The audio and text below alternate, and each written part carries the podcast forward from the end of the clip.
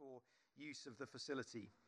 This evening, I know, is going to be a fascinating uh, conversation. It's not very often that one gets to introduce one of, uh, one of uh, my own heroes, uh, but John is, is uh, one of those. And uh, I first heard him at a training day for vicars. And let me tell you that it is not guaranteed that the content of such events will be riveting. But on, on that occasion, I need not have worried because John is a captivating speaker, his passion for his subject, his good humour, but I think most of all his grace and gentle compassion always come across in uh, what, he spe- uh, what he says. John is Professor Emeritus of Mathematics at the University of Oxford, Emeritus Fellow in Mathematics and Philosophy of Science in Green Templeton College. He's author of a number of books, uh, on the interaction of science, religion, and ethics, and I would say has been a contributor to some of the greatest debates of perhaps our time. This evening's format uh, is that I'm going to ask John a few questions just so that we can get to know him a little bit. And then John's going to speak for about 40 minutes. And as he's speaking, you've been given a little white card. As he's speaking, if questions come to mind, please do use that time to write down any questions that you might have. At the end of John's talk, we'll take just a couple of minutes break. We won't, we won't go out uh, of the theatre, but we'll take a couple of minutes while John gets his breath and we collect in those questions. And then we'll just sift those so that we're answering uh, the questions that all sort of fall, fall into certain categories rather than try to answer every question that's likely to be here. Uh, and then when we've done that, um, uh, there'll be just the opportunity um, for, for John to answer some of those questions, um, and then there'll be just a, a, sort of a tying up of the evening. You've also been given uh, some feedback cards, uh, and we'd love you to use those as well. If at the end of the evening you have a sense that actually this, is, uh, this has opened up a new conversation for me, uh, and I'd like to carry on this conversation, then do use those cards. We'll say a bit more about those later. As you can imagine, we are delighted that as, uh, as a busy man and part of a busy schedule, John has been able to uh, be with us this evening and accept our invitation.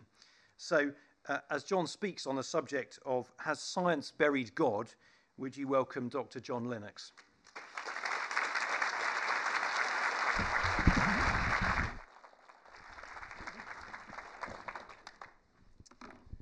John, good evening.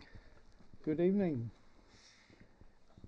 Uh, just to, by way of getting to know you a little bit, um, you haven't said much yet, but as you speak, we will uh, we will detect an accent. Uh, you, are from Northern Ireland. Just uh, say a bit about growing up in, in Northern Ireland. Well, first of all, thank you so much for coming, ladies and gentlemen, and thank you to the local organising group. It's a thrill to see you all here tonight, and confirms my belief that these questions are enormously important and increasingly important. But you now know that I'm from Northern Ireland. and that's sometimes regarded as a bit of a setback. But my parents were unusual. You know it as a sectarian country that's been riven by strife, and apparently religious strife. And some of the fundamental things I learned at home were first of all, my parents were Christian without being sectarian. Now, what did that mean? It meant that my father, who ran a small town business that employed, I suppose, maximally about 40 folks, tried to employ across the religious divide. That cost him bombs. Secondly, they loved me enough, although they were convinced Christians, to allow me space to think. And my father actually encouraged me on several occasions to make sure that I got to know other worldviews, and that has played a huge role in my life. So when I arrived at university, I didn't feel saddled with all the sectarian baggage that so many of my contemporaries were saddled with. And of course, they jettisoned it the moment they got out of home because their convictions had never been their own, it had been their parents' convictions. So I look back to that with some considerable gratitude. We are, we are to some extent products of our culture and our upbringing, aren't we? Uh, in a country like Northern Ireland, is not everyone uh, religious? I'm laughing because that question has actually provided me with a lot of things to do in my life. Because when I got to Cambridge, it was one of the first things said to me in the college. A student asked me at dinner, Did I believe in God? And then he said, Oh, I'm so sorry. I shouldn't have asked you that. You're Irish, all you Irish believe in God and you fight about it. I'd heard that many times, but on that occasion, it gave me an idea.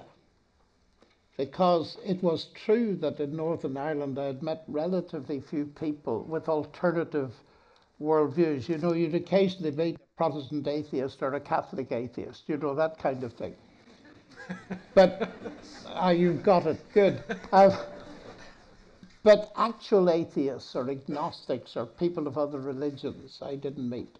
So I decided that I was going to befriend people that did not share my worldview. And I've been doing it ever since. But I think one of the funniest instances of your question occurred when I was debating Peter Singer in Melbourne Town Hall. Peter Singer's regarded as the world's most eminent ethicist. And I told the audience, just like I've told you now, about my parents. So when he got up to debate me, he said, Well, there goes my major objection to religion. People stay in the religion in which they're brought up, just your point. So when I got a chance to reply, I said, Peter, I told them about my background. You didn't tell them about yours. Tell me, were your parents atheists? And he said, Yes. Oh, I said, So you remained in the faith in which you were brought up. oh, but he said, It isn't a faith. Oh, I said, Sorry, Peter, I was under the impression you believed it. and that's a comment on what many people today feel that Christianity is a faith, but atheism isn't and we'll explore that a little bit later on. When you were at university, you must presumably have been confronted with um, either the temptation or the encouragement to to give up your faith and to to sort of follow pure science. I was. I mean, our title tonight is "Has Science Buried God?" and I was told when I was 19 in very strong terms that this was the case. And the incident again has shaped my life. I found myself at dinner sitting beside a Nobel Prize winner. I'd never met one before.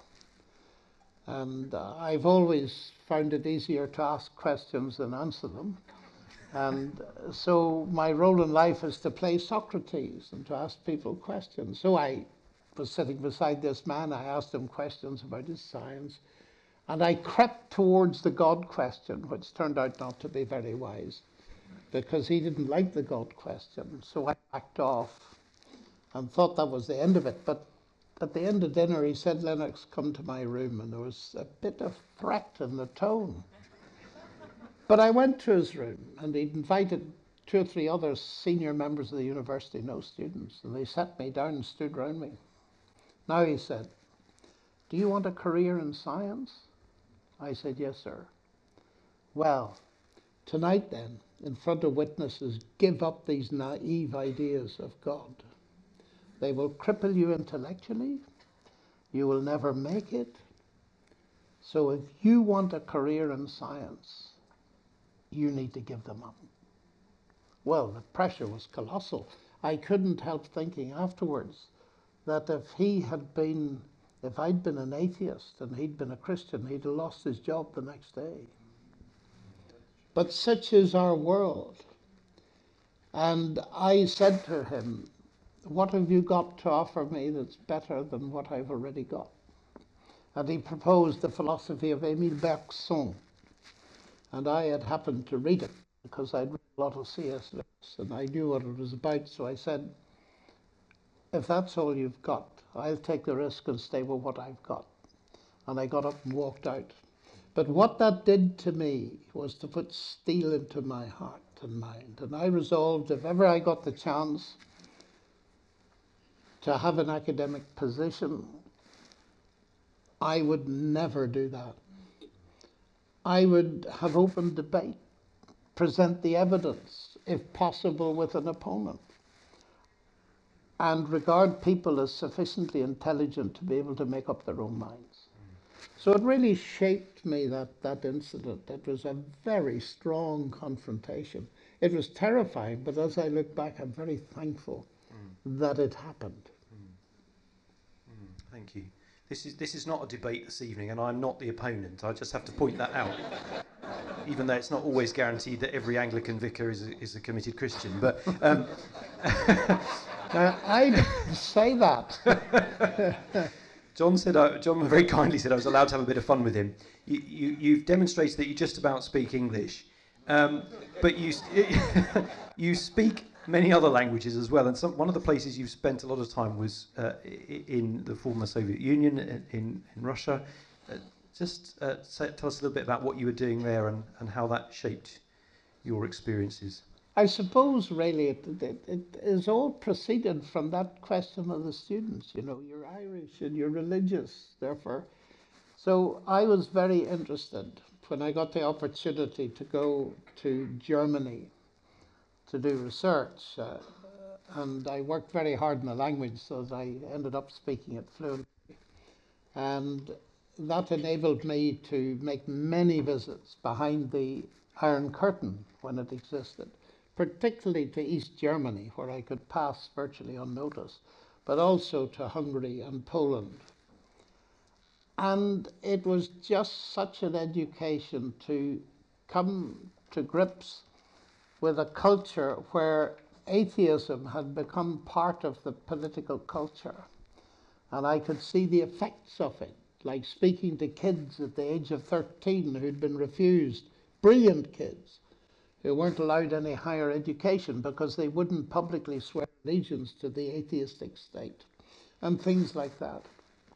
And then after the wall fell, I started going to Russia because for many years I've been a translator of mathematical Russian, which doesn't exactly help you speak the language, but it puts, it doesn't help you to ask for a cup of tea, for instance. Um, but it was a prerequisite for really getting to know the language, and that was utterly fascinating. Many times I went to Siberia, fortunately on a two way ticket and was able to talk in the Academy of Sciences to people who were simply fascinated by the fact that a person like me could exist, an academic who believed in God and who was a scientist. And some of the things they said to me, I'm just going to share one with you, are memorable. One very brilliant man said to me, he said, You know, we thought that we could abolish God and retain a value for human beings. But we discovered far too late we could not. So I learned a huge amount in those days, and I didn't know they were preparing me to face the likes of Richard Dawkins and Christopher Hitchens and Peter Singer and so on. But that's another story. Mm. So is Richard Dawkins and, and the like are they not right? Make your case. I've given you dinner this evening. Sing for your supper. Well, I'm going to then, ladies and gentlemen, give you a chicken curry's worth. a particularly good chicken curry.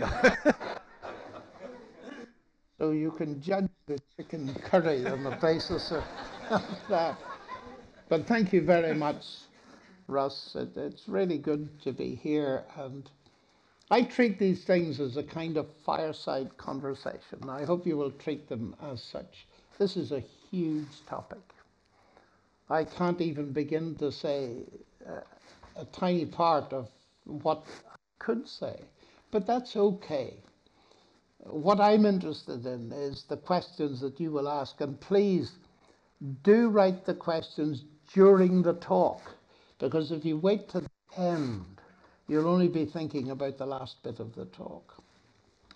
So, what we're looking at is the contention that science has buried God. And I suppose it might be good to put that in the words of the late Stephen Hawking, who wrote, One cannot prove that God doesn't exist, but science makes God unnecessary. The laws of physics can explain the universe without the need for a creator. And that's a very widespread view, partly because of Hawking and Dawkins and other people, that science is the truth teller. Everything else is irrelevant. And I suppose Massimo Pigliucci, the philosopher, he put it very well when he said the basic assumption of science is that the world can be explained entirely in physical terms without recourse to godlike entities. And many years ago, Bertrand Russell put it this way whatever knowledge is attainable must be attained by scientific methods. And what science cannot discover, mankind cannot know. So, what we've got is a culture which is very influenced by what we call scientism, that science is the only way to truth. What science cannot tell us, mankind cannot know. Now, Russell was a brilliant mathematician, logician, historian, philosopher, but I'm afraid that when he wrote that, his logic departed rather seriously. Think of the statement what science cannot tell us, mankind cannot know. Is that a statement of science? No, it isn't. So if it's true, it's false. It's logically incoherent because it goes too far. I'm passionate about science and its success is obvious. But to claim that it's the only way to truth, that's where we're getting into a very dangerous area. Because, of course, it's from scientism flows the idea almost immediately that science has buried God. And to stick with Hawking for a moment, he was such a genius. He was just ahead of me in Cambridge, and he's light years ahead of me in his mathematical ability. I'm sorry, in a way, he didn't get the Nobel Prize because if Hawking radiation had been actually discovered, he would have got it and he would have deserved it. So he was a, a mathematical genius. And he wrote a book co authored called The Grand Design. Came out not so long ago. And it has an intriguing title. Here is Hawking, who had just said that he was an atheist, writing a book called The Grand Design. And of course, when atheists have titles like that, it attracts a lot of attention. Because Hawking, like everybody else, can see that this universe has the appearance of design. But, as you know, they will claim it is only an appearance. It is not real design. Now, when I got the book, I was intrigued to see what he was going to do in this book. And at the beginning of it, there are lists of big questions that people ask. How can we understand the world in which we find ourselves? How does the universe behave? What is the nature of reality? Where did all this come from? Did the universe need a creator? Why do we exist? Why this particular set of laws and not some other? Why is there something rather than nothing? That's his list of questions. And what's so interesting is when you ask of these questions could even theoretically be addressed by science, there's only one. And that is how does this universe behave?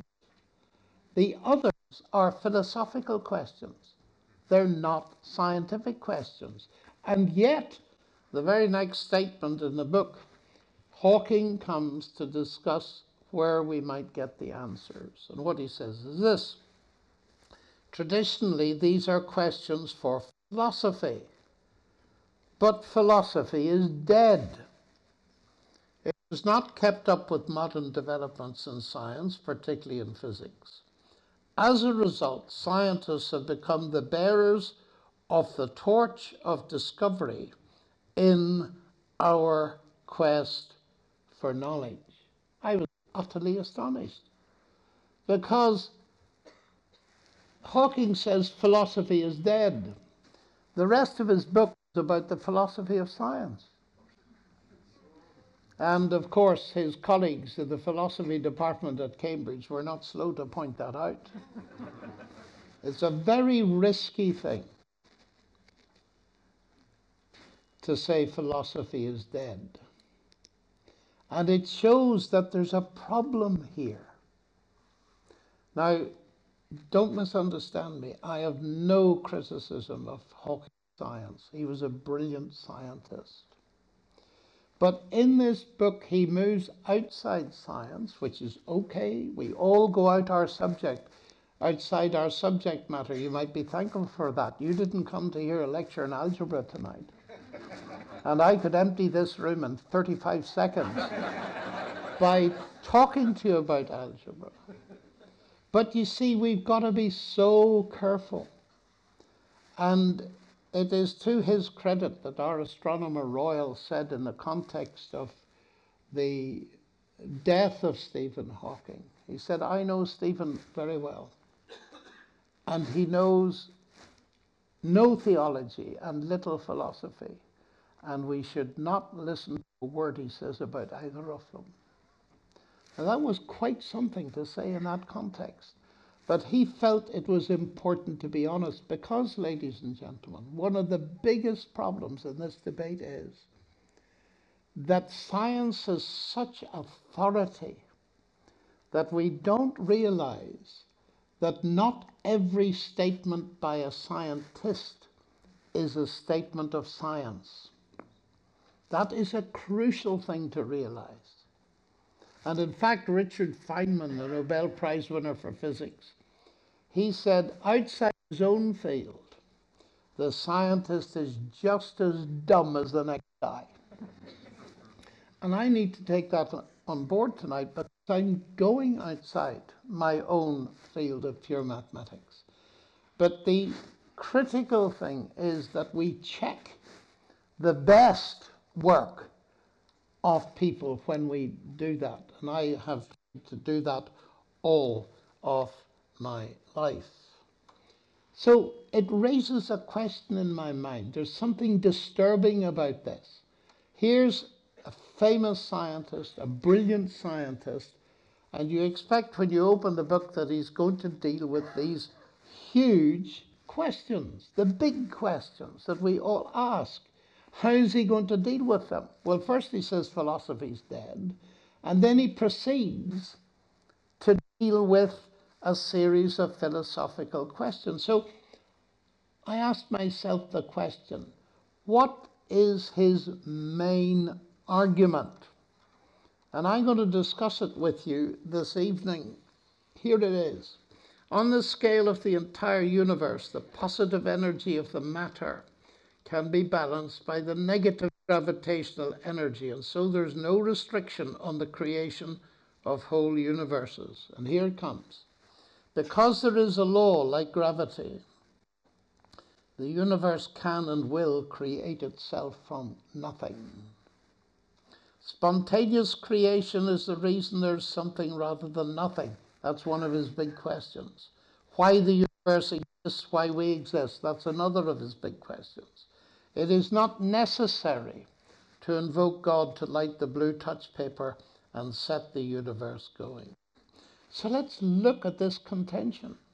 Because there is a law like gravity, that is because there is something. Gravity is not nothing. The law of gravity is not nothing. So, because there is something, the universe can and will create itself from nothing. That's a flat contradiction. Full stop, in a sense. It invalidates the entire argument. But this, I point out, is the major and central argument of the entire book. That disturbs me even more. Now, one could say that Hawking maybe is suggesting that laws are creative. You see, because there is a law of gravity, not because gravity exists.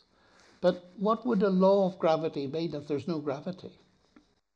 And this opens a window on another possible serious misunderstanding, which was expressed perhaps best by Paul Davies, another brilliant physicist whom I love reading. But he wrote this There's no need to invoke anything supernatural in the origins of the universe or of life. I have never liked the idea of divine tinkering.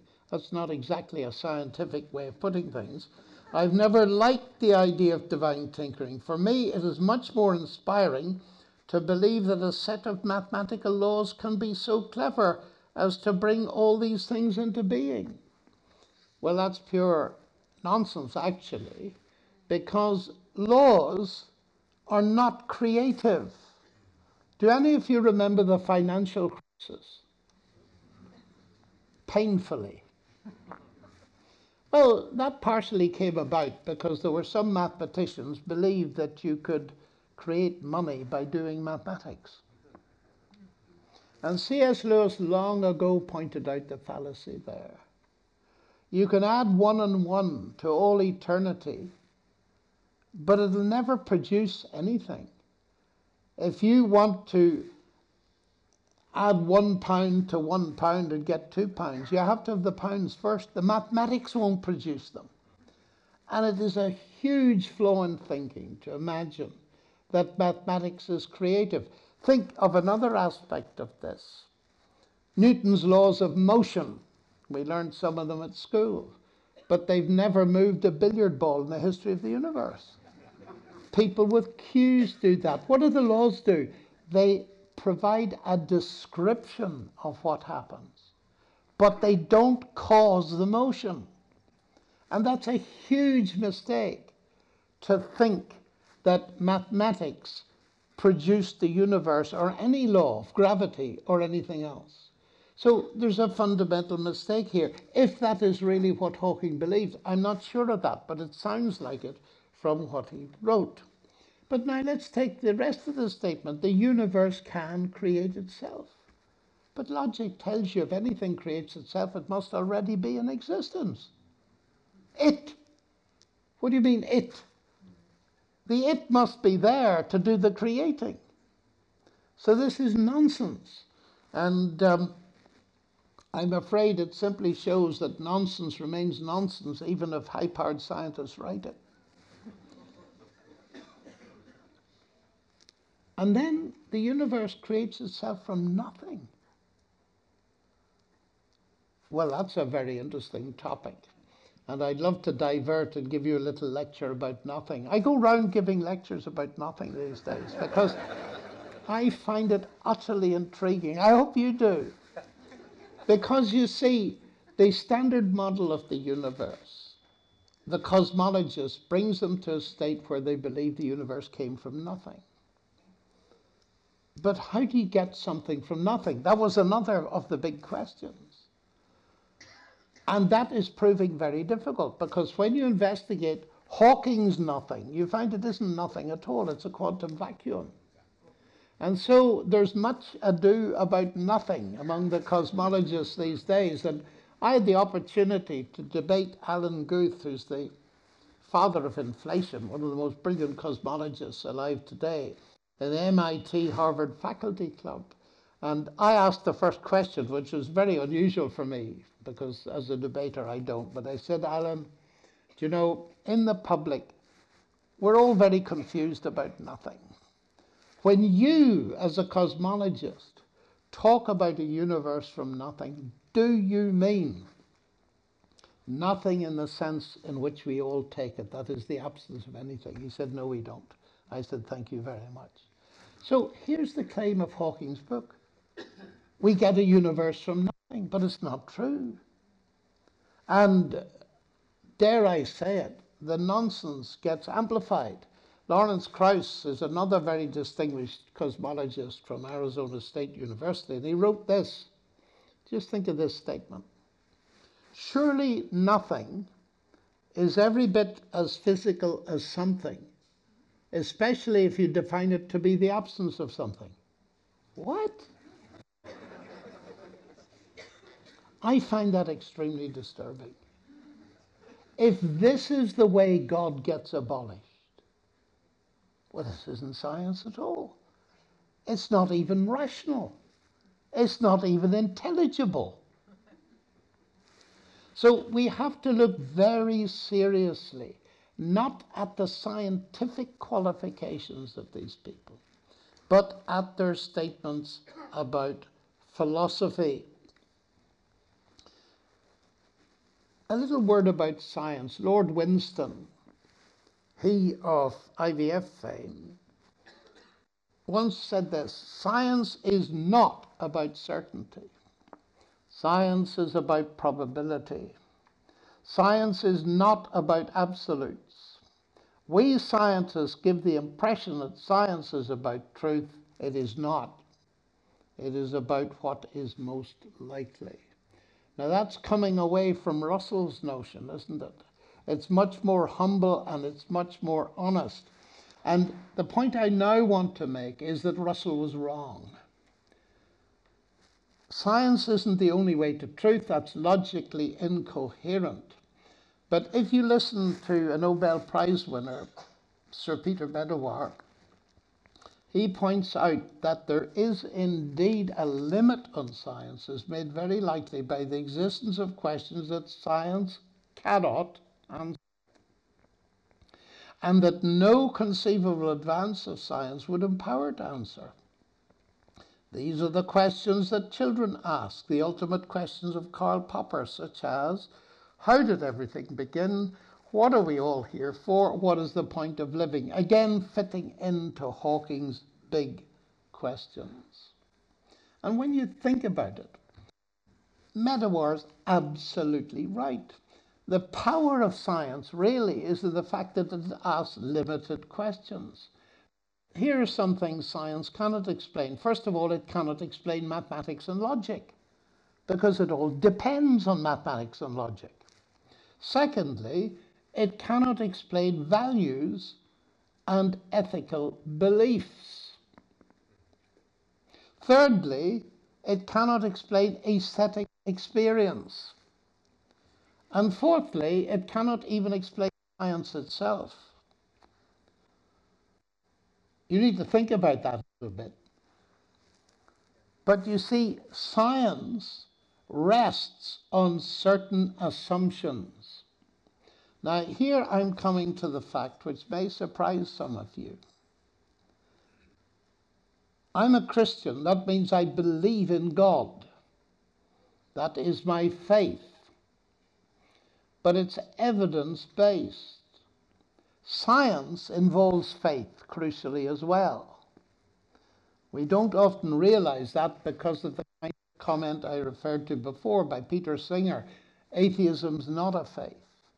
I'm a rational scientific thinker. It's not faith, oh, but it is.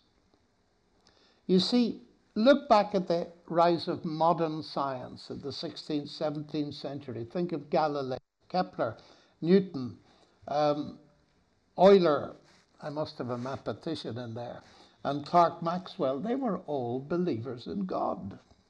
And you know, the Cavendish Laboratory in Cambridge is probably the most famous in the world. And the door, you can still read the words Great are the works of the Lord to be studied by all who take delight in them. What drove the rise of modern science? Well, C.S. Lewis wrote this Professor Whitehead, Alfred North Whitehead, points out that centuries of belief in a God who combined the personal energy of Jehovah with the rationality of a Greek philosopher first produced that firm expectation of systematic order which rendered possible the birth of modern science. Men became scientific, because they expected law in nature, and they expected law in nature because they believed in a legislator. So the alleged conflict between science and theism is superficial. And now I want to bring something else in. Because the world at large, particularly in the West, thinks there's a real conflict between science and belief in God, and science is one. But just a moment, you can easily see that that's false. Think again of the Nobel Prize for Physics. Steven Weinberg won it. He's an atheist. And E.T.S. Walton won it. I suppose you've never heard of him, but I'm mentioning him because he's the only Irish Nobel Prize winner. he helped split the atom with Sir John Cockcroft, by the way, so he was no mean winner of the Nobel Prize. He was a Christian. Now, what does that tell you? Well, it tells you that the conflict is not between science and God. Here are two men, both won the Nobel Prize for Physics, their science doesn't divide them. What does divide them? Their worldview. And, ladies and gentlemen, if we can grasp this, we'll have a way into the contemporary debate. It's not science versus God, it's theism as a worldview versus atheism, and there are scientists on both sides. Now, that's a hugely important observation to make. And we have the curious situation that Isaac Newton, who discovered gravitation and gave us the law of gravity, believed in God. And Stephen Hawking, who studied gravity, is an atheist. And more than that, Newton used gravity as an argument for belief in God. He wrote a famous mathematics book, the most famous book in the history of science, called Principia Mathematica, and he hoped it would help people to believe in a divine authority behind the universe.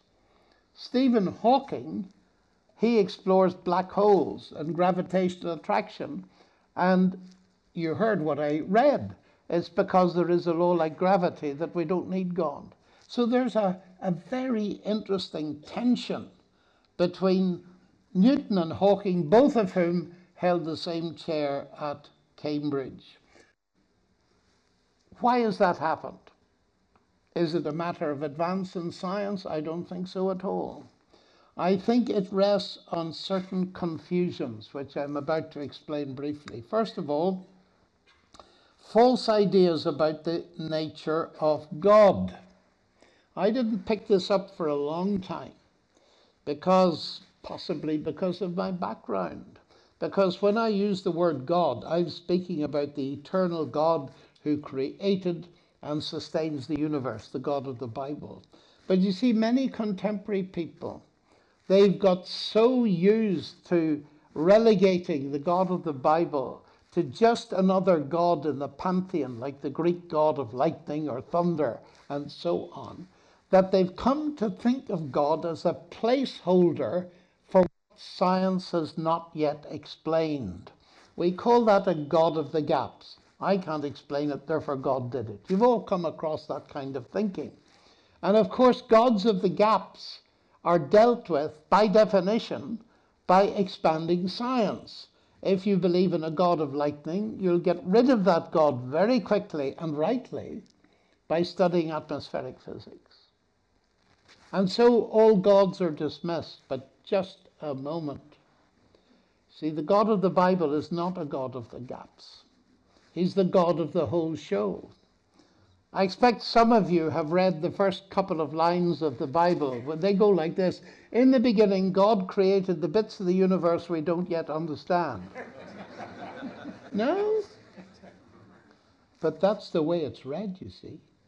Now, follow the logic of this because it's important if you define God to be a God of the gaps, a placeholder, that's just the explanation X of what we don't understand, then of course science will dismiss that God because that's the way you've defined him. It's as simple as that. But you're not dealing with the God of the Bible.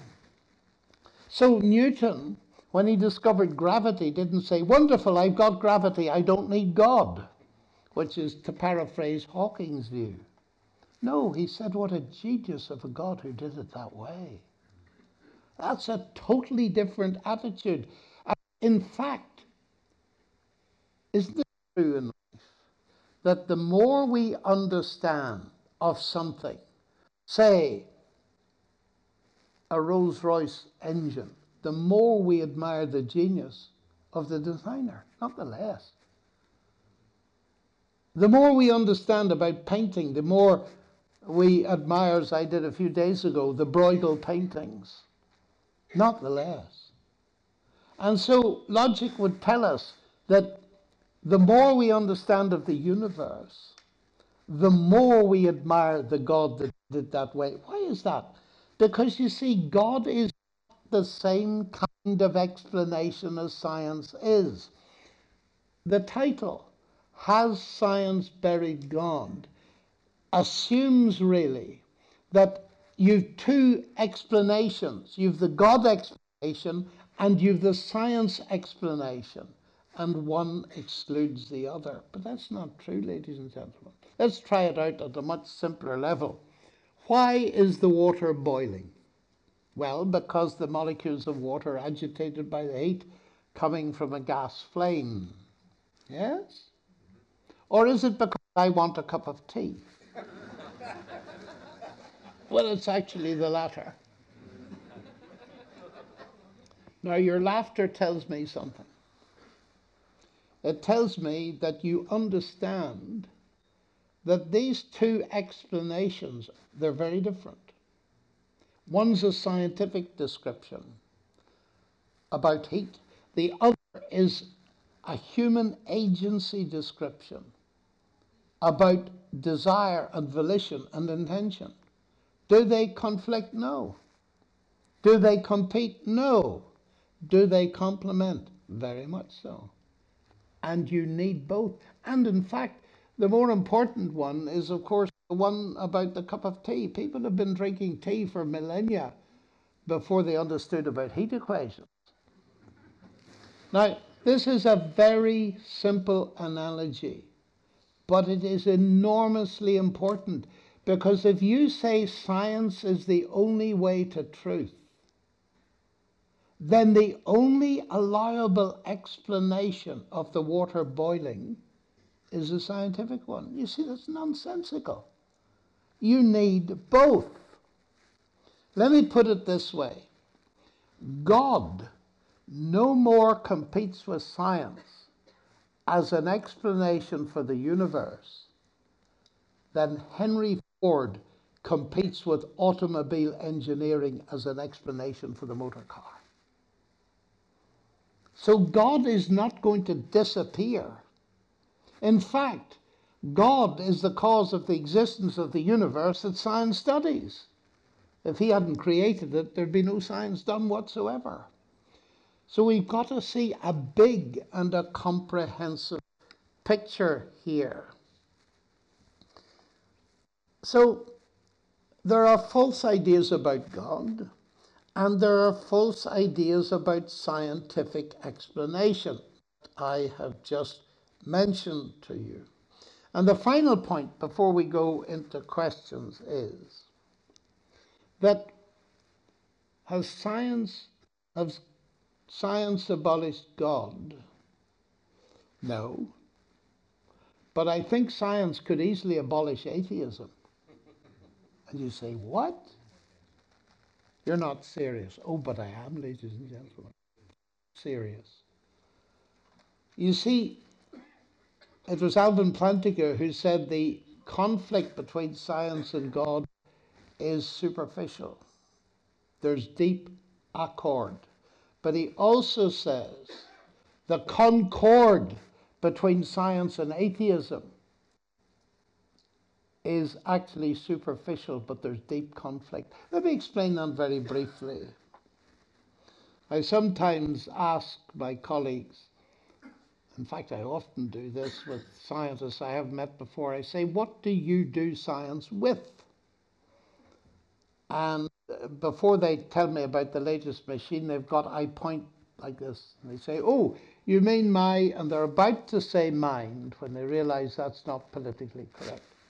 And they say, brain. Well, I happen to believe the brain and the mind are distinct. The brain story and the mind story are very different, and so on. But let it stand. I say, okay, fine, the brain. Tell me about the brain, the brief history of the brain. Well, the brain is, what shall we say, the end product of a mindless, unguided process. So I look at them and I say, and you trust it? Now tell me, seriously. Now, I've always asked this supplementary question. Be honest with me. If you knew that your computer was the end product of a mindless, unguided process, would you trust it? I've always had the answer no. So I said, You have a problem. Often they say to me, Where did you get that argument from? And I say, I'm going to surprise you now. I got it from Charles Darwin.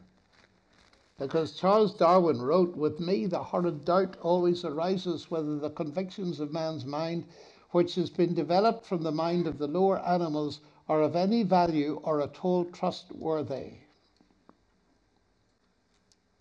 You see, as Lewis puts it once, if our thinking is not valid, no science can be true. So, arguments that undermine the validity of thought cannot be true because they are reached by thinking. Now, it's interesting that Lewis wrote that. It's in a way much more interesting that one of the world's top atheist philosophers thinks that way too. His name is Thomas Nagel, and he's written a book with a very provocative subtitle. It's called Mind and Cosmos Why the Neo Darwinian View of the World is Almost Certainly False. That's a very unusual title these days. And he writes this If the mental is not itself merely physical, it cannot be fully explained by physical science. Evolutionary naturalism implies that we shouldn't take any of our convictions seriously, including the scientific world picture on which evolutionary naturalism itself depends. So I want to argue that Far from science abolishing God, science point toward God. The very fact that science can be done points to a rational mind behind the universe. Because if you deny that mind, you start to undermine the validity of the rationality that enables you to do science or any thinking whatsoever.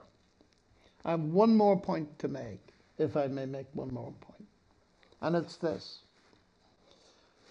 very often I discover when I talk like this, people say, but look, you're overlooking some basic stuff.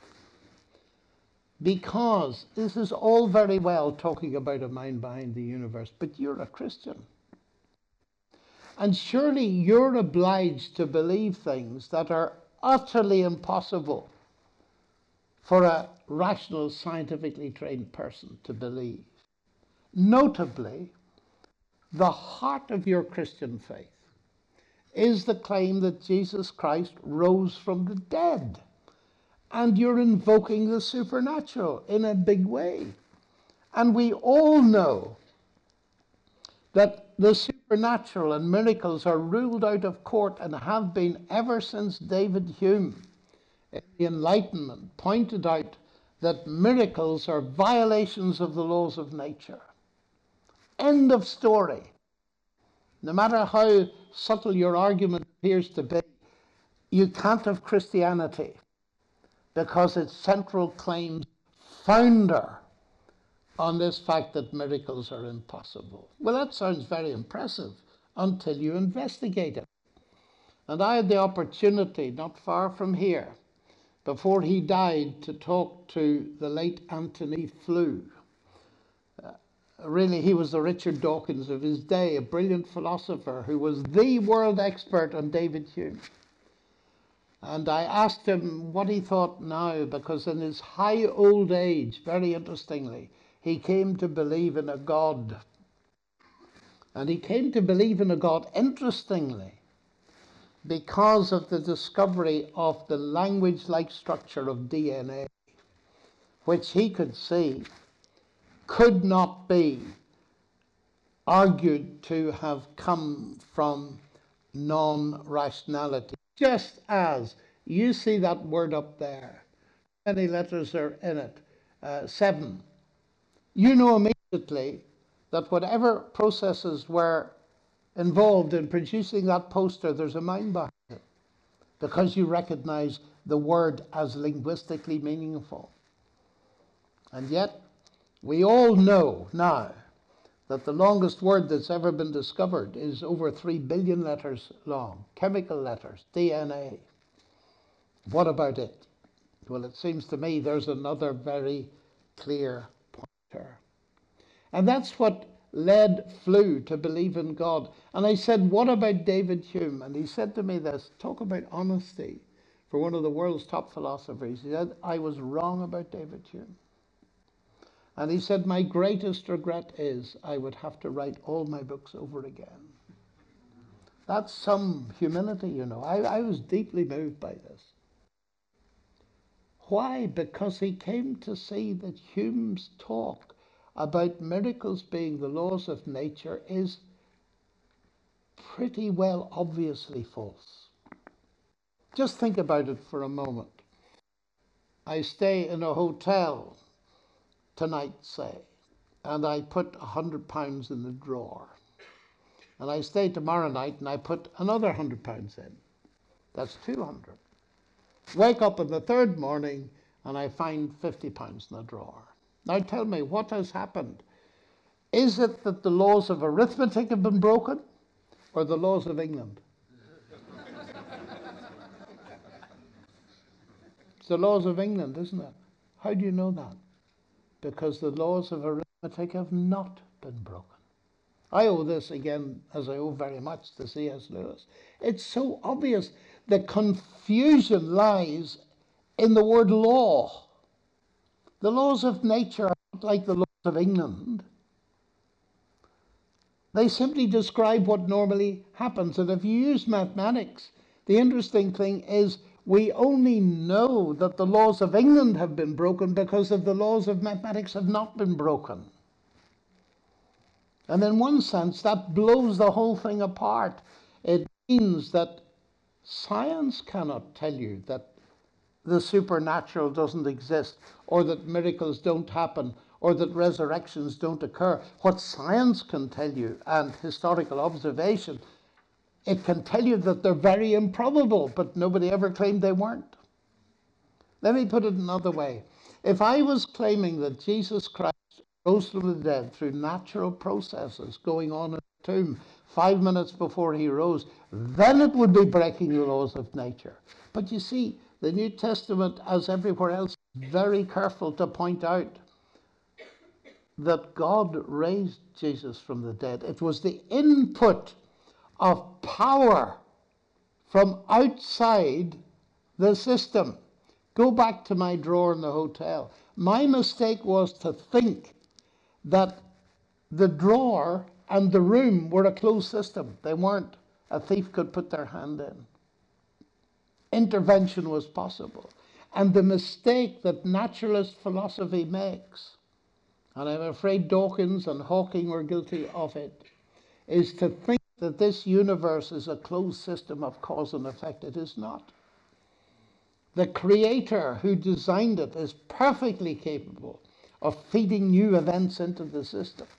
And that's exactly what the Christian claim is. The Word, God who created the universe, became human and dwelt among us. But that's a story for another time. Thank you very much, ladies and gentlemen.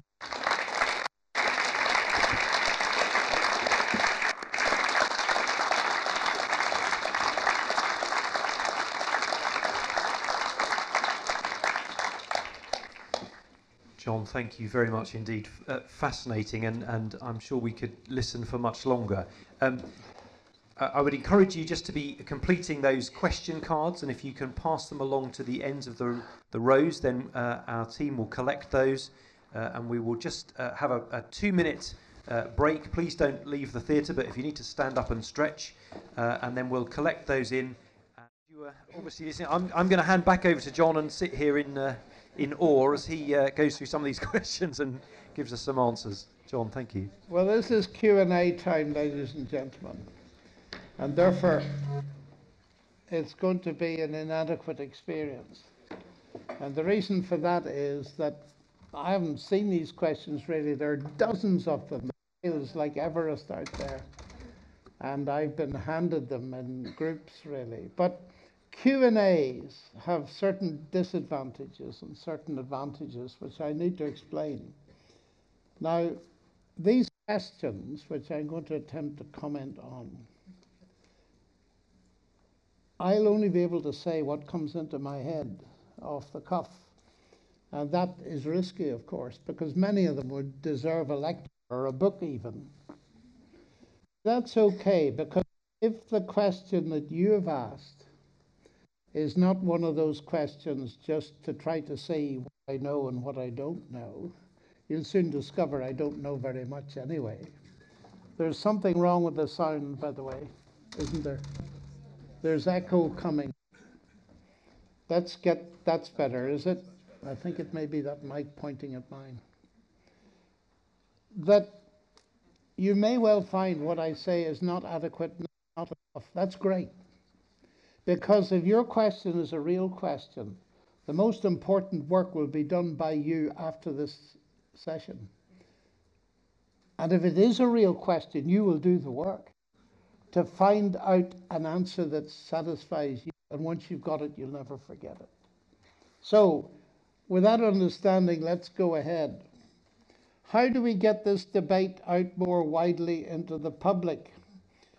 Scientists down from their pedestal and elevate the profile of Christians. Well, I'm not sure that I'd see it quite like that because some scientists are deservedly on a pedestal because of their brilliance. But I understand what lies behind that. And the question also seems to think that scientists and Christians, again, are two separate categories. And I've tried to emphasize that that is not the case. How do we get the debate out there? By gabbling about it, by actually getting involved and engaging with other people. And showing them good material that we get, say, from the internet. And there's nothing like having a, a, mixed group of people of different belief systems into your home, simple meal, even a cup of coffee, and showing them something. And that'll get a discussion going, even if you don't want to lead a discussion. You don't have to, there will be discussion. So the debate needs to be heightened. The trouble is, I'm afraid in the UK, with our media, it's very prejudiced because the BBC, at least it used to say that the default position was naturalism. I don't believe there is a default position. There are various worldviews, and each of them has a right to sit at the table. And that's what we're promoting tonight and all during this week of events in the schools and around the district and churches. It's very important to, to raise the profile. How would you refute Nancey Murphy's view of consciousness as non reductive physicalism? well, very easily, actually. This is the idea that there's only one kind of stuff, I'm putting it very crudely. And it's the attempt to understand consciousness. Now, consciousness is a huge barrier at the level of science because nobody understands what consciousness is or how it relates to the physical substrate of the brain, for instance. And there are various theories advanced, and one of them is physicalism. That is, there's only one kind of stuff, but somehow consciousness either emerges from it or is imposed upon it and all this kind of thing. Well, I once went to a lecture on this topic in Oxford, uh, on this very topic. And the lecture was holding forth on non reductive physicalism.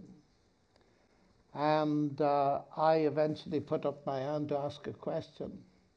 And my question was in the form of a statement that had only three words in it. I said, God is spirit. And the lecturer said, My philosophy cannot cope with that, and walked out of the room. So that's all I've got to say at the moment about non reductive physicalism, except if you want to read what I think about it, I wrote an article in a book mistitled The Missing Link, which is edited by a man called Roy Varghese, where a whole group of us were invited to give our take on the mind body problem and consciousness. And I've written in that book an essay. So that's all I'm going to say. You'll have a bit of shameless advertising tonight because. I'm a Christian, but I can't comprehend how God came to be. I am not surprised because God did not come to be. And uh, behind this question, it goes on to say, I have no qualms understanding that God created the universe. This is a question that believers have posed to me. I don't know how to answer it. Now, it's important. Why? because Dawkins makes it the heart of his book, The God Delusion. If you believe that God created the universe, you must then logically ask who created the creator. And then, of course, who created the creator that created the. And so it goes on forever. But that is very superficial thinking. You see, if you ask who created God or what created God, think of what you're presupposing. You're presupposing that God is created. That's obvious, isn't it? But what if he isn't? Then the question doesn't apply. And this is the problem here. God did not, at least the God of the Bible, did not come to be. That is the thrust of the brilliant piece of writing with which the fourth gospel starts. In the beginning was the Word. That's an existence statement. The Word already was. The Word is eternal. The Word was God. All things came to be through him. John is making this point. The Word never came to be, the universe did come to be. And so the question, who created God, is a meaningless question because God was not created. That's point number one. Point number two is that I find that my Christian friends don't ask questions backwards forever, but nor do my atheist friends. For me, for instance, the backstop is God. God is the creator of the whole show, full stop. He wasn't created, He's eternal. And for my atheist friends, often the backstop is well, mass energy, or as you heard tonight, nothing. It's interesting, isn't it, that we've come to the stage where the basic choice is between God and nothing to be responsible for the universe. That I find utterly fascinating. I never thought I'd live to see that. It's God or nothing. That's, that's the choice that's before us. But they stop. And the point is that the stopping of the questions is with what we think ultimate reality is. I think, as a Christian, ultimate reality is God. And of course, many of my atheist friends think the ultimate reality is either quantum vacuum, nothing, or the multiverse. But it stops there, essentially.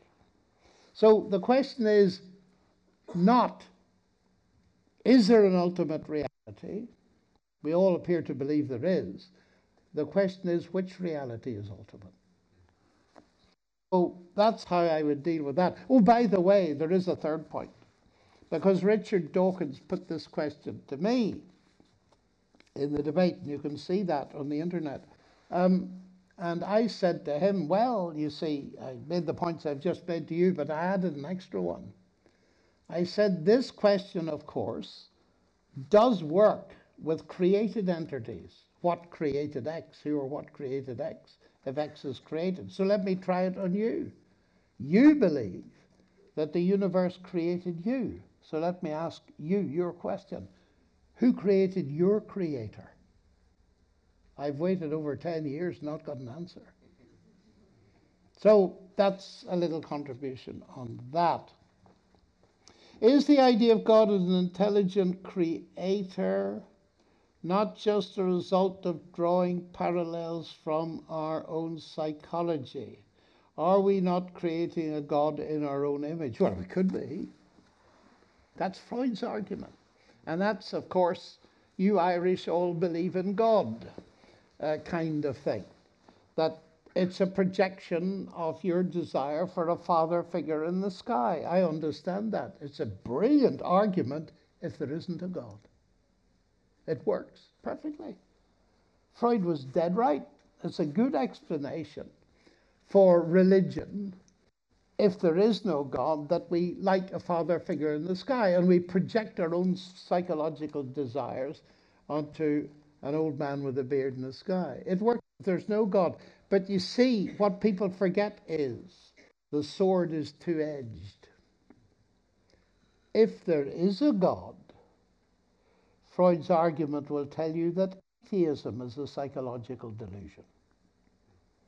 Czesław Miłosz won the Nobel Prize for Literature in Poland. And when he wrote that atheism is the great opium of the people,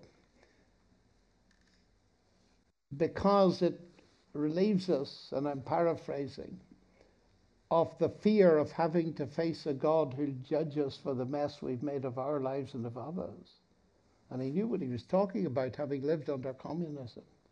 You see, let me put it this way, and I got this from a German psychiatrist, brilliant, Manfred Lutz. If there is no God, Freud's argument is brilliant.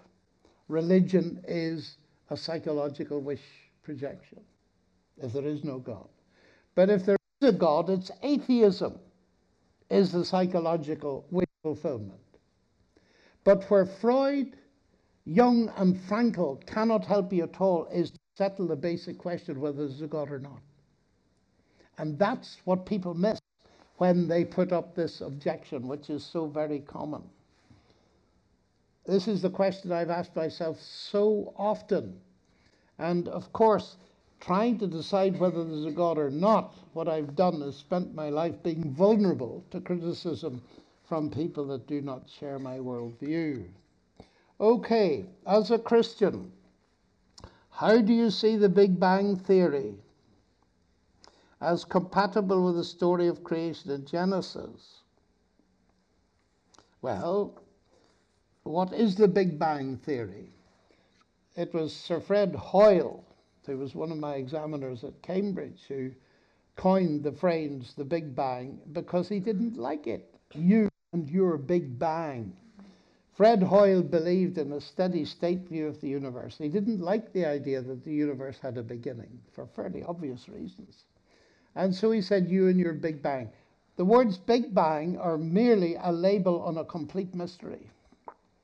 But what they assert is that there was a beginning. And that's exactly what Genesis has been saying for centuries. As I pointed out to a very elite gathering of physicists some time ago, who mocked the idea that the Bible could have anything remotely relevant to say to us in the 21st century. And I admitted to them, of course, that the Bible is pre scientific by definition, certainly pre modern scientific. But he said, is this thing? that it took until the 1960s before the world of science conceded there was a beginning. And the Bible has been saying it for thousands of years. And I said, you know, it's interesting, isn't it? If you had taken the biblical worldview more seriously than you took Aristotle, you might have started to search for evidence of a beginning far earlier than you did. You see, you can base predictions that are testable by science on the basis of what the Bible states. Now, the Bible is not a textbook of science. I've taught algebra from Leviticus, never ever. but let's not run away with the idea that it is nothing true to say about the universe. The statement, in the beginning, God created the heavens and the earth, is a statement about exactly the same universe that physicists study. Okay? So, what's next to surprise me? I haven't looked through these, so here they come.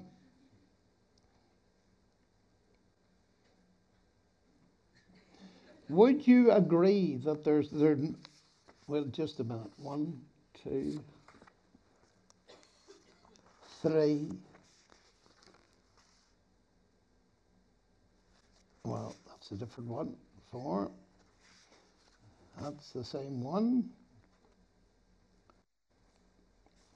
Okay, all of these questions appear to be almost the same. And they have to do with conflict between science and Christianity. Would you agree that there's no conflict provided one interprets the Bible liberally rather than always literally? E.g., Earth created in about 6,000 years. And there's a whole host of questions about the age of the earth, the age of the universe, and related questions on the theory of evolution. Well, that's an interesting way of putting it. You either interpret the Bible liberally or literally. Well, you see, here again, a lot of confusion arises because no one takes the Bible literally that I have ever met. And if they object and say to me, Gosh, that's terrible, don't you take the Bible literally? I say, Certainly not. Everywhere. And I simply say to them, Jesus said, I am the door. Do you take that literally? and they usually have never thought about it before. Of course they don't. But then I teach them a little lesson in grammar. The trouble is in the UK, we don't learn English grammar anymore. I learned grammar through Latin, and I'm so glad that I did. You see, when Jesus said, I am the door, he didn't intend it literally. How do you know that? Well, you know it because you know some science, actually. You know about doors and about the world. Thinking of science as generally understanding the world around us, okay? But now, Here's the mistake that's made. I'm grateful to Lewis again for pointing this out. It's a metaphor. But metaphors stand for something real. So Jesus is not a literal door at the base level, he's a real door. I would want to argue a real door into a genuine spiritual experience of God anyone in this room can have and even started tonight. So that's a literal experience. But it's not a literal door. Do you see the difference? Where's the problem? The word literal is almost useless. And we get caught up in that. And we make endless mistakes. The Bible is full of metaphor. Sometimes when people ask me this question, do you take it literally? I say, Israel was a land flowing with milk and honey. So when the Israelites came into Canaan, they met a great sticky ball of milk and honey coming crashing down the main street. No, no, no. You take it spiritually, don't you? Israel was a land full of the milk of the Word of God and the honey of the Holy Spirit. Nonsense. Think of the statement Israel was a land. Israel, literal. Land, literal. Flowing is a metaphor. The milk and honey were literal. There were good grass and cows and bees and all the rest of it. Flowing is a metaphor. And we're used to making those distinctions in everyday language. If I said to you, I saw the vicar yesterday flying down the car in his Porsche, well, you mightn't believe it, but you would understand it. He wasn't actually flying. It's a metaphor for driving fast, but it's a metaphor for something real. So let's realize that the Bible is rich literature. It's full of metaphor. but it's metaphor that describes reality, and we have to disentangle it as we do every day in our conversation. Okay? That's point number one. Now, point number two is there are certain things that are baseline literal in Scripture. In the beginning, God created the heavens and the earth. That's a statement about the physical universe. Jesus rose from the dead. That's not a metaphor for anything. It actually happened, and so on. But then, things that actually happened can be used as metaphors. It's interesting, isn't it? I wear on my hand a concretized metaphor. It's called a wedding ring. It's a literal symbol. It's made of gold, or at least I think it is. Um, and it symbolizes a relationship. Do you see that? Life is complex. And I discovered that many people have difficulty with the Bible. Why? Because they treat it as less than a book rather than as more than a book. But then the other question was if you take it literally, the Bible says that the earth was created in 6,000 years. Does it? Does it? Now, a whole lot of questions relate to that. So, would you like me to say something about that? Quick? Yes. You would? Okay. Very briefly. In the beginning, God created the heavens and the earth. That's what it says. There then follows a sequence of days. Do you remember that? And God said, day one, and God said, day two, and so on. Six of them, and the seventh day of rest. Now, what's so interesting about this is that all the days begin with, and God said. So, in the beginning is not on day one. That's obvious from the grammatical text. It's not on day one. That's point number one. Point number two, a bit of grammar. I'm not an expert in Hebrew, so I consulted the professors of Hebrew at both Oxford and Cambridge to see if they agreed. The past tense used in the beginning, God created the heavens and the earth, is not the same as is used in the sequence of days. What's the difference? Well, according to the experts, the first past tense that's used in the initial statement describes an event that occurs before the sequence at an indefinite period of time. Isn't that fascinating? That immediately takes the heat out of this. What does the Bible say about the age of the earth? Nothing. Less so about the age of the universe. Now, that's irrespective of what you believe about the days. That's the fascinating thing. If you want to know what I believe about the days, I'm afraid here comes a bit of shameless advertising. I've written a book about them. it's called Seven Days That Divide the World, and you can get it even on Kindle these days. So I'll have to leave you with that. But the important point here is that often it's taking the Bible more seriously as literature that resolves a lot of these apparent conflicts that come from superficial reading of the text and lead people into all kinds of unnecessary clashes between the Bible and science. Now, the question of evolution has been raised here, and I'm only going to say something briefly about this. What about evolution and belief in God? Well, the first obvious thing is there are many people who believe in evolution and are Christian and believers in God. So it would appear perfectly possible to believe in both. Now, the next question is what do you actually mean by evolution? It has, so far as I'm aware, at least five meanings. Some of them are totally uncontroversial, like what Darwin saw, his finch beaks and all this kind of stuff. That kind of thing, minor changes. Well, look at us in this room. Why do we not all look the same? Because, ladies and gentlemen, let me remind you that selection has gone on. It even sometimes goes on in lectures like this, but that's another matter. there has been selection. I, at least I think I chose my wife. She thinks she chose me. But anyway, um, And mutation goes on. And some of us, a third of us actually, have got mutations in our genetic makeup that unfortunately will spell our end. So selection and mutation have done something. That's utterly clear. There's nothing controversial about it. The controversy comes when we claim that the mechanisms that have done something have done everything. And I just want to make one major point here. One of the huge mistakes in thinking about evolution, sadly perpetuated by Richard Dawkins until he publicly changed his position, is that evolution is responsible for the existence of life.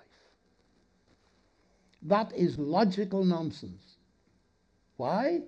Because whatever evolution does or doesn't do, it depends on life's existence to get going. So it cannot be used as an explanation for the origin of life. That is hugely important because the really big problems occur at the level of the origin of genetic information and so on and so forth. And in that connection, today I watched a stunning lecture by the president of the Royal College of Surgeons in Scotland. It was a lecture given just last week or so, and it was utterly riveting. His final lecture as he retires to a large audience, and it's on this question of is design real or apparent, coming from the perspective of a medical scientist. And I recommended David Galloway Professor David Galloway. It is riveting watching. The illustrations are absolutely brilliant, and the argument is superb. So, to sum up, one, the evolutionary questions, whatever the answer there is, you cannot deduce atheism from evolution. Why? Because evolution, whatever it is, a mechanism that does something. Well, gravity does something, but you cannot deduce atheism from gravity. You know, it's because they don't belong to the same category. Atheism is a worldview, evolution is a theorem in biology. They don't belong to the same kind of category. Again, I'm afraid, if you want to know more of what I think, well, let me change the parameters a bit. Have a look at my website, johnlennox.org. So let's see. Did you have any other questions, you guys?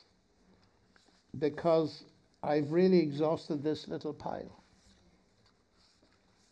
I mean, I'm not answering them all, but of course I can't do that. Now, there was one other one. Yes, before I come to these, there was, have we got a few more minutes, sir?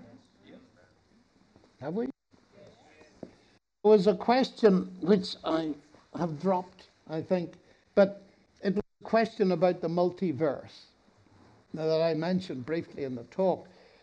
This is the view that there's, at least one version of it, is that there's an infinite number of universes in which anything that could possibly happen does happen, so there's no surprise we find ourselves in a universe like this. And the universe is used as an argument to increase the plausibility of life existing. Because you see, Stephen Hawking, the grand design, notices that there's a problem. What's the problem? The problem is, as he himself explains very clearly, that the scientists in the last 50 to 100 years have discovered what is called the extreme fine tuning of the parameters of the universe. The size of basic constants like gravity and the ratios, etc., etc., have to be very accurate in order to have a universe in which carbon based life is sustainable. And Hawking says this demands explanation.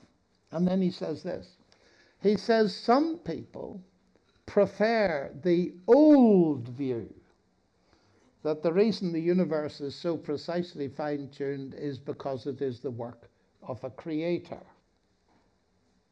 I prefer to think, he says, that this universe is one of many, and so he brings in the multiverse.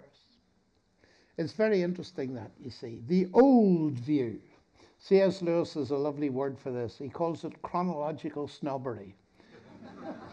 if it's old, it must be wrong. Well, that's nonsense, of course. Mathematics basically hasn't changed since I was young, and I'm very old. So you can put that to rest very quickly. Secondly, he pitches God against the multiverse. But as one of his co workers, who happens to be a Christian and believes in the multiverse, pointed out to me in a letter, I wrote a book about God and Stephen Hawking because I was so disturbed by what I found in the grand design. Uh, he wrote to me and he said, Look, he said, even if the multiverse theory is true, and it hasn't been proved, because we've no access to these universes anyway. It's no argument against God because God can create as many universes as He likes.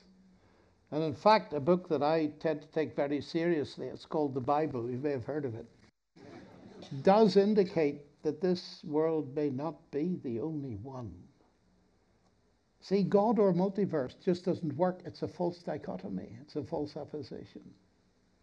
Now, John Polkinghorne, who taught me quantum mechanics at Cambridge and is a Christian, he says, well, what you're choosing between is an infinite ensemble of universes which are not accessible to us, and we cannot determine whether they exist or not, and a single creator. It seems to me, ladies and gentlemen, that there's absolutely no contest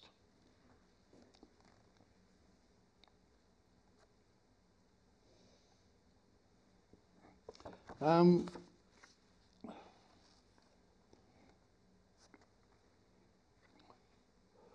this says, brilliant talk. Well, that's very kind. How would you explain creation to an 11 year old who is adamant that God doesn't exist because we evolved from apes? Well, I'd probably give the same lecture again because I sometimes find that 11 year olds understand it better than professors. Mean, the point I made earlier is you cannot deduce atheism from evolution, even if evolution is true. But then I would say more, as you'll discover if you read my books. I'm a mathematician, not a biologist. And mathematicians have a track record of fairly extreme skepticism as to whether the mechanisms that are purported for evolution, like natural selection, mutation, genetic drift, and so on, can bear the weight that are put on them. Now, I take a great interest in biology. I go to seminars in Oxford in biology, I read a lot of stuff. And what has interested me is that a few, not many, but a few leading biologists, like Shapiro, James Shapiro, who's head of one of the biggest biology labs in the world in Chicago, He's written a book called Evolution, a 21st century viewpoint. And he is very interesting in saying something like this that in the 20th century, we biologists were so afraid of the creationists and people introducing the supernatural that we allowed a lot of work to pass muster that shouldn't have passed muster. And I read statements like, there is no evidence of a gradual accumulation of small changes to produce all the diversity we see. Now, these are serious biologists talking. I, I'm biologically a layman, and my impression increasingly is the judgment is out we may live to see very big changes. And in fact, the Royal Society, less than two years ago, held a big meeting raising deep questions about the whole neo Darwinian synthesis. I'm a skeptic here, but my faith in God doesn't depend on it either way. But you see, my huge difficulty is I do not see in any of the evidence that's presented to me over the last 50 years any evidence at all that you can produce language like structures from non language by unguided natural processes. But of course, don't take my word for it. This is something we need to. Um, here's this is the last question, apparently. What is the scientific evidence for God rather than the philosophical evidence? Well, I've tried to say some of it, so perhaps I haven't been very clear. But as I sit here at this moment, if I, I'm asked that question, what's the scientific evidence? The main scientific evidence for God is that science can be done.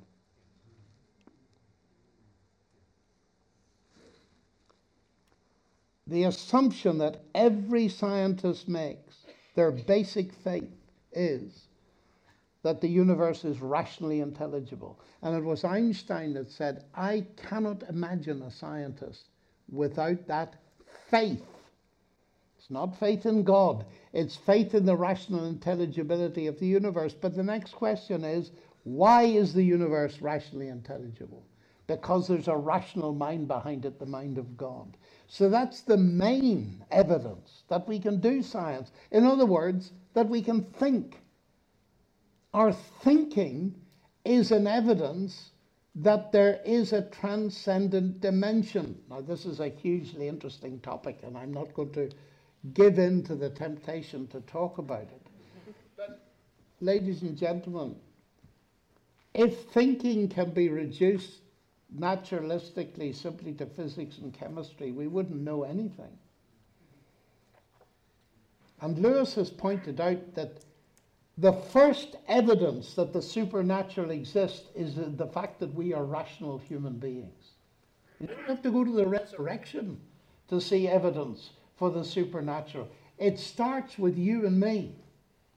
When we ask the question, how does thinking work? And where does it actually come from? And again and again, it, it, it comes into my mind all the time the Bible says relatively little about the how of creation. But what it does say is profound. And God said, the universe was formed by a series of speech acts. That is the exact opposite of random, unguided processes. It's summed up in the first statement in the Gospel of John. In the beginning was the Word. This is a word based universe. Science is a word based activity. Mathematics is a word based set of theories. word is the generalized sense of symbols and equations and so on. We use words to talk to one another. And that whole thing is evidence of the fact that the most sensible explanation of our universe is that in the beginning was the Word. In the beginning there was nothing, and nothing became everything. I do not find a very impressive way, and I would not stake my life on it.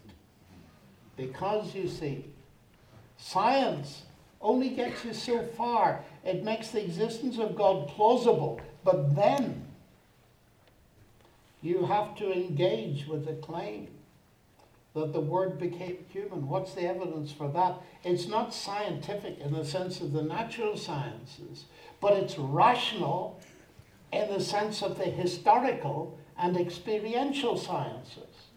You can get at it through history, and I suspect that some of the talks this week are unpacking that.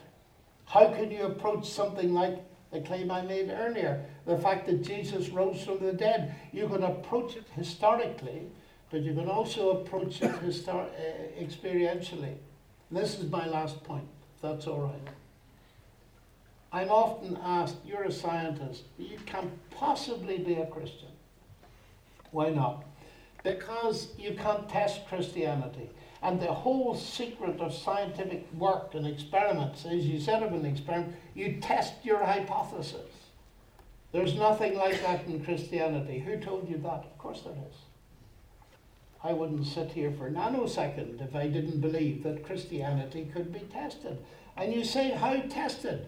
Well, let me give you an example. Now, some of these words may seem to some of you mumbo jumbo, but you can find out what they mean. Jesus claimed that if we were prepared to trust Him and turn away from the mess we've made of our own lives and other people's lives, it's called repentance, we would know peace. I speak to many, many people, and I find that the vast majority are not at peace. We would know forgiveness from guilt. Does that mean anything to you? We would receive a new relationship with God that gives us a living power through His Spirit. Maybe mumbo jumbo, but listen, ladies and gentlemen, you've got to listen to what Christianity claims before you can judge it. We would be given a new power to live and fight against the problems that we meet every day. And you see, what I'm claiming is that when we make a personal response to Christ, it is utterly transformative. And that shows itself. You know, often I meet people and they're at the end. There was a student, tell you a little story. There was a student at Harvard, and when I was lecturing to several thousand people, and when I'd finished, he stood up and shouted from the balcony. And he said, Just look at me. And of course, we looked. Why should we look at you? I said. He was obviously addressing me. Well, he said, six months ago, I heard you speak at Penn State University. And I was right at the end. My life was in a total mess. I'd nowhere to go. And he said, You said something. And I followed it up. And a couple of months later, I think he said, I found Christ, I became a Christian, something like this. And he said, Just look at me. And he was radiant. And it made the point brilliantly. You see, if I hadn't observed that hundreds of times, I wouldn't be sitting here. I'm here because I believe this message is not just way out there in terms of philosophy. The philosophy and the argument and the logic are all extremely important. But Christianity rests, and this is its strength, on two pillars the objective and the subjective. And in the end, the proof of the pudding is in the eating. And when I see marriages that are on the rocks, as I often have, and then people become Christians, trust Christ, put it whatever way you like, and the marriage comes together.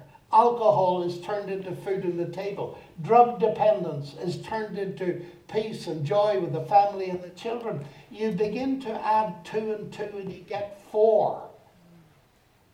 There's something in this business that Christ is not simply an abstract figure from the past, but if the resurrection means anything, it means he's alive today and he's alive right now. And through me, he is asking you to rethink where you're at in your journey. Thank you, ladies and gentlemen. And